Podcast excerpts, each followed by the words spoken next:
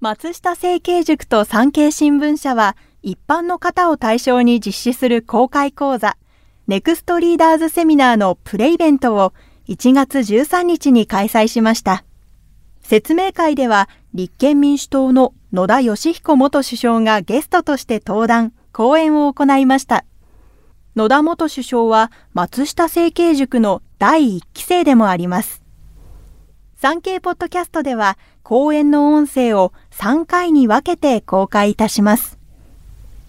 ネクストリーダーズセミナーは受講生を募集中です。詳細はエピソード概要欄のリンクからどうぞ。それでは野田様、よろしくお願いいたします。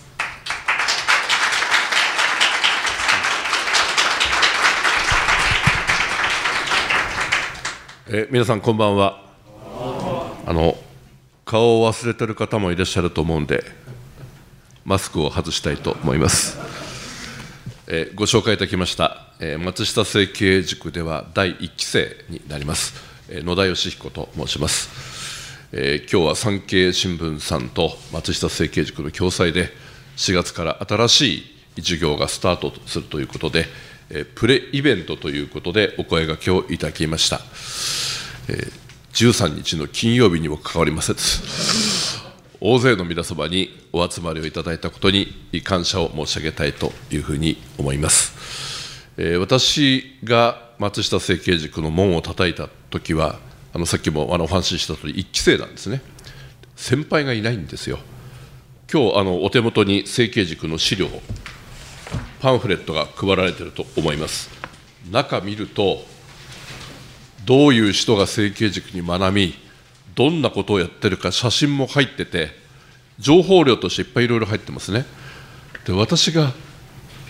大学卒業する、4年生、当時はその就活は4年生の時でしたので、いろんな企業を受けて、でメディアを応募して、いくつか内定が出ている時に、ちょっと産経新聞は受けてないんですけども、その最中に松下政経塾第1期生募集という新聞広告が突然出たんですね。で、突然出てパンフレットを取り寄せたんです。そしたら、こういうパンフレットじゃなくてですね、実績がないんで、全部イラストなんですよ。で、そのイラストを見るとですね、トラクターを運転しているところとかですね、何か現場に行って汗をかいて、そして物事を解決するリーダー像っていうのが見えてきて、そこにね、夢を感じてしまいましてね。で、応募したんです。で、当時はね、一次試験から四次試験ぐらいまであったんですかね。なぜか順調にいってしまいまして、で、最後に創設者である松下幸之助さんと面接になるんです。で、面接の時に、もうそれはね、経営の神様の天下の松下幸之助さんとお会いできただけでもう震える思いだったんです。嬉しさも含めて震える思いだったんですけれどもね。で、その時にですね、ニコニコ笑ってこちらに話しかけてくるんですが、目は笑ってないんですよ。見抜いてやろうという目。で、耳はね、大きいんです。大きい植木に相手に向いてる。一言も聞き漏らすまいという耳。その目と耳を前に完全に飲み込まれたという感じがありました。非常にオーラのある方だったんですよね。で、その時の面接でですね、いまだに忘れられないのは、君のところはお金持ちかって聞くんですね。いや、我が家はどちらかというと中の下ですねって申し上げたら、ええなって言うんですね。何がええのかなと。で、お父さんとかご親戚とか誰かね、ご縁のあるところで政治家はいるかっていうから、誰もいませんって、なおええなって言うんです。で、それで面接通っちゃったんですけどね、不思議だなと。で、通っちゃってからが大変だったんです。実はね、私は思い切って応募したんです。で、本来はさっきもね、メディアを受けてたって申し上げましたけどもね、ペンを通じて政治を正していこうというのが私の青年時代の志といっても大志ほど大きくなくて、寸志、ちっちゃい志だったんですね。で、なぜなのかというと、トラウマがありまして、私は船橋市立薬園台小学校という学校を卒業したんですが、6年生の時に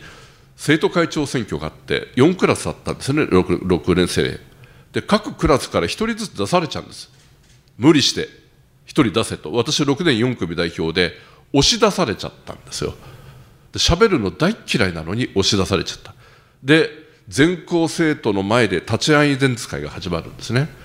で、立ち会い演説会で、6年1組代表の尾藤君、私が当選した暁にはって演説が始まりました。暁ってなんだよと、聞いたことがないぞと、格調の高い見事な演説で彼が当選するんですね。第2位、6年2組代表の宮島君、今で言うですね、ジャニーズ系のイケメン、女の子の圧倒的な支持があって第2位、第3位、今野君、パッとしない男だったんだけど、第3位、第4位、野田佳彦なんですよ、ビリ、クラスの票だけ、これはさすがにギリがたいんですよ、みんなね。無理して押し出したから、1票はクラスの人たちが入れてくれた。でも、全学年では全然勝ち目がなかった。負けた理由は簡単で、立ち会い演説会で、私が当選した暁にはとかね、女性とにキャーキャー言われてる宮島君とか見ちゃったら、もう元気出してね、訴えるしかないじゃないですか。思い切って声出したら、すっとんきょうな声が出た。男性は分かると思うんだけど、変声期だったのね。喉がムズムズして声出しにくいと、そのムズムズした喉を駆使して思いっきり声出したら変な声だったんです。全員が笑ってんですよ、1年生から6年生までが。目の前で私の弟まで笑ってると。これで傷つきましてね、もう中学高校はもう人前では絶対立てない、無口なシャイな少年になって、早稲田大学で政治を学ぶけれども、雄弁会なんたらもうえんどい、あんなずうずうしい集団にはとても入れないと思って、ボランティアはやったりしてたけれども、ペンを通じて政治を正そうというのが私の志、それがふとしたことでね、この成蹊塾に門を叩いていけば、その自分も変わって、場合によってはね、政治家として世の中を変えていくことができるかもしれないと思っちゃったから入っちゃったんですね。で、人生というのはふとしたことで大きく変わるなと思います。で、成蹊塾の門をくぐって、毎朝朝礼があるんですよ。で、朝礼の時に、今出していただいたね、成蹊塾のパンフレットの4ページ目に、塾是、塾訓、五世という、これらの言葉を毎日みんなで唱和をするんです。で、これが私は松下成蹊塾の建塾の精神であり、塾生の、いわゆる背骨になってると思うんですが、これはOB になってからしみじみとね、感じる言葉がいっぱいあるんですが、例えばまず塾是、これはまさにね、どういう理念のもとでどういう人材育成をしようかという、国是が国の、ね、基本方針だとすると、成蹊塾の一番の大事な理念、基本方針がこの塾是だと思うんですが、真に国家と国民を愛し、新しい人間観に基づく政治経営の理念を探求し、人類の繁栄幸福と世界の平和に貢献しようなんですね。で、これは何回も何回もずっと喋ってるんで、時折頭の中でね、こうやって現役の政治家となっても思い起こす言葉なんですけど、なかなかこれがですね、ストレートに実現できるわけではないんです。真に国家と国民を愛し、国を愛する気持ち、国民を愛する気持ちになったから、政治家を目指したとずっと思ってました。でも、心からそうだなと思ったのは、責任あるポジションになって初めてですね。長い間、野党の議員やってる時ではだめだった。政権を取って、自分の仕事を通じて、国民の暮らしとか、命を守る立場になったときに、真に国家と国民を愛しという言葉の重みをよく感じました。最初に感じたのは、2011年3月11日、東日本大震災発災しましたね。あの時、私は当時の民主党内閣の財務大臣なんです。で、財務大臣で、一番私がやらなければいけなかったことは、他の現場を持っている大臣はね、復旧・復興ですよ。学校が壊れたら文科大臣、病院が壊れたら厚生労働大臣、それぞれ現場があるじゃないですか。財務大臣はお金の回り方をどうするかなんですけれども、急激な円高になったんです。当時もともと円高になったんだけど、投機筋の思惑で、日本の損保会社などが、円を手元に持ちたがるだろうという勝手なシナリオを作って、そのシナリオ通り投機が動いて円高になって、たちまち5円ぐらい円高になったんですね。最近は日本、円安で介入してるけど、これは危ないと。津波で多くの人命が失われ、多くの人たちが被害を受けているときに、経済、金融の大津波にどう立ち向かおうかといったときに、これは円高阻止のための介入をしなければいけないと決意をし、単独介入じゃなくて、必死になって G7 の各国の財務大臣、財務長官、中央銀行総裁に、徹夜で電話して、お願いをして、協調介入を頼みました。みんな答えてくれるんですよ。協調介入で多分あれ以来ないかもしれませんね。特にアメリカ一番協力してくれましたね。で、この時はですね、例えば日本でも、日本のマーケットからまず介入する。1000億円、ぶち込むと。入れるとね、少し、円安に触れていくんです。何十銭か触れる。もっとやろうと。2000億円。また上がっていく。でも途中で止まってくるんです。投機筋も抵抗してくるから。動きが重くなってくる。本当に胃が痛くなる思い。そうすると日本だけじゃなくて各国のマーケットが開いていくんですよ。アメリカが開く、イギリスが開く。みんながね、協力してくれる。で、この時ほど国を守ろうと思って、必死に投機と戦った経験はないですね。で、これはまさに国を愛する気持ちが、やっぱりポジションを通じてひしひしとやっぱり感じたということと、もっと財務大臣の時以上に強く真に国家と国民を愛したというのは、やっぱり内閣総理大臣に就任をした時なんです。で、私は内閣総理大臣に就任したのは、2011年の9月2日なんですね。で、それまではね、財務大臣だったから、SP が2人ついてたんです。シニアとジュニアと2人、経験者と若手と。で、9月2日に衆議院の本会議場に入って、首班指名選挙があって、総理に選ばれますよね。その衆議院本会議場まで誘導してくれたのが財務大臣の SP の2人なんです。で、なぜか握手を求めてきて、我々はここまでですって言うんです。頑張ってください。で、握手を求めてくるんですね。泣きながら、俺、何なんだろうと思うじゃないですか。そして、中間指名選挙で野田佳彦が指名されて、本会議場に出た瞬間に、何十人もの今度 SP、メンバーが変わるんです、総理の SP。そこからの見える風景は劇的に変化しました。2名の SP から数十人の SP っていうのも、ものすごいね、えらいことになったなと思ったんですけども、その SP たちを連れて移動するじゃないですか。財務大臣の車っていうのはね、公用車買って SP も乗るけれども、信号ではちゃんと止まりますよ。でも、総理大臣の公用車は、ノンストップです。信号が変わる。全部青ですよ。ストップしたら、テロに遭うかもしれない。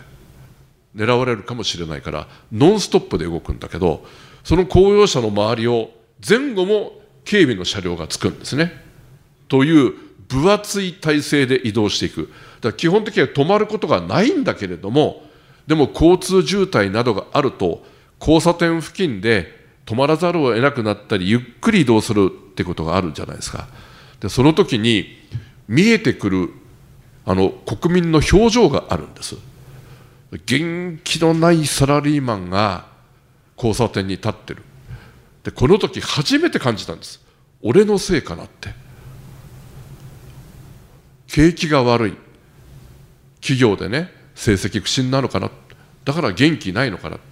これは政治のせいなんじゃないか。自分のせいじゃないか。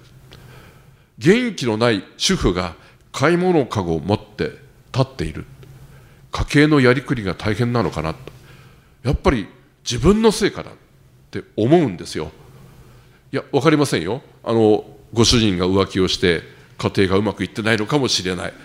でも個人的な情報分かんないんだけれども、浮かない顔をした人たちがいると、何か責任を感じてしまう瞬間というのは、初めて内閣総理大臣の時に経験をしました。で、まさに真に国家と国民を愛しっていうのは、もう後ろに相談をする人がいなくて、あらゆることが自分の責任だと思っているときに、初めて出てくる気持ちなんだなと思いましたね。という塾是の読み方もですね、その立場立場で変わるんですけれども、私はね、今日あえてこれ、塾是から入ったっていうのは、人類の繁栄幸福と世界の平和に貢献しようという壮大な理念で最後くくられているでしょ。日本のためにだけではないんですよ。人類の繁栄幸福と世界の平和に貢献する人材を育成すると。で、私はその意味からも世界を睨んだ外交というものを常に念頭に置いている指導者、リーダーじゃなきゃいけないと思いました。私は総理大臣になる前に中曽根元総理にご指導をいただいたんです。心構えを。中曽根さんからご指導いただいたことはですね、野田君ね、国のトップの仕事は外交だよって言うんです。外務大臣はいるけど、アシスタントに過ぎないと。首脳外交だと、やっぱり。トップ同士で議論して、やっぱり方向性を決めていく。これがやっぱり外交なんだよと言うんです。で、30分一本勝負だと。1対1で倍の会談をやるときは、相手の国、そしてその相手の国のリーダーをしっかり調べ上げて、そしてその交渉を通じて国益を実現をすると、30分一本勝負の真剣勝負だよというお話をいただきました。で、このね、ご指導は全くその通りだと思ったのは、私は1年4ヶ月です、総理大臣の在任期間。1年4ヶ月で、コロナではないんでね、海外にも出る機会が比較的恵まれましたけれども、16ヶ月間で16回、海外出張なんです。月に1回は出てます。APEC とか G20 とかね。一方で、海外からの要人を迎え入れて、お会いをするというのもあるんですね。で、480日間で、官邸でお会いした海外の要人は161人、3日に1回は会ってるということです。で、まさに中曽根大勲位がおっしゃった通り、首脳の一番の仕事はやっぱり外交だと思いました。ですから、じゃあ自分なりの外交理念を持って各国と交渉し、国際会議に出ようと思ったんです。で、どういうことを考えたかというと、私はですね、皆さん、大西洋憲章って知ってます？世界史で学んだことがあると思いますよね。アメリカの大統領、フランクリン・ルーズベルトと、イギリスの首相、ウィンストン・チャーチルが、1941年、第二次大戦始まった頃に、大戦後のね、国際秩序の作り方を話し合って、いくつかの項目で合意をするんです。それが大西洋憲章です。当時は大西洋の時代ですから。で、そこに、後からソ連のスターリンが入ってきて、入れて、国連を作るんですね。国際連合。で、私はですね、今はもう大西洋の時代じゃないと。今はインド太平洋って言ってますけど、当時はね、アジア太平洋と、アジア太平洋の時代だと思っていましたので、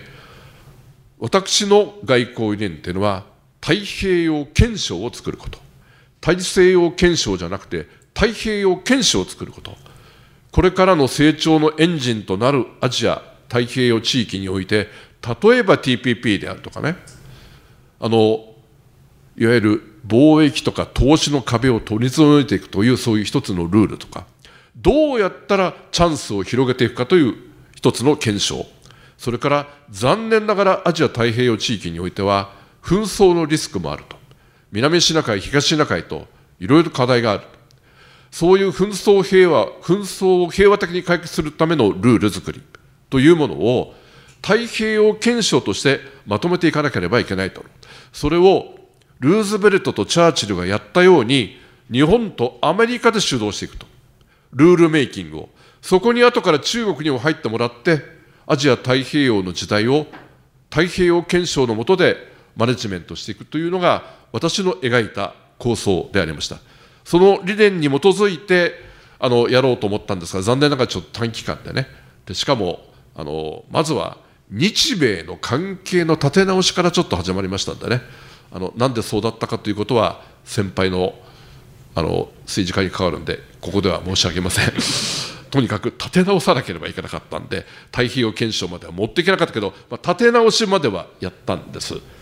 で、なぜ今こんなことを言っているかというと、今まさに人類の繁栄幸福と世界の平和に貢献する2023年にしなければいけない日本の役割だと私は思うんです。昭和20年8月、戦争終結。インドネシアにおいて自らの意思で進んで現地に残留した日本兵がいた。アジアを解放する、再びオランダの植民地にしてはいけないとの信念から、インドネシア独立戦争に身を投じた日本兵たち。戦後史開封、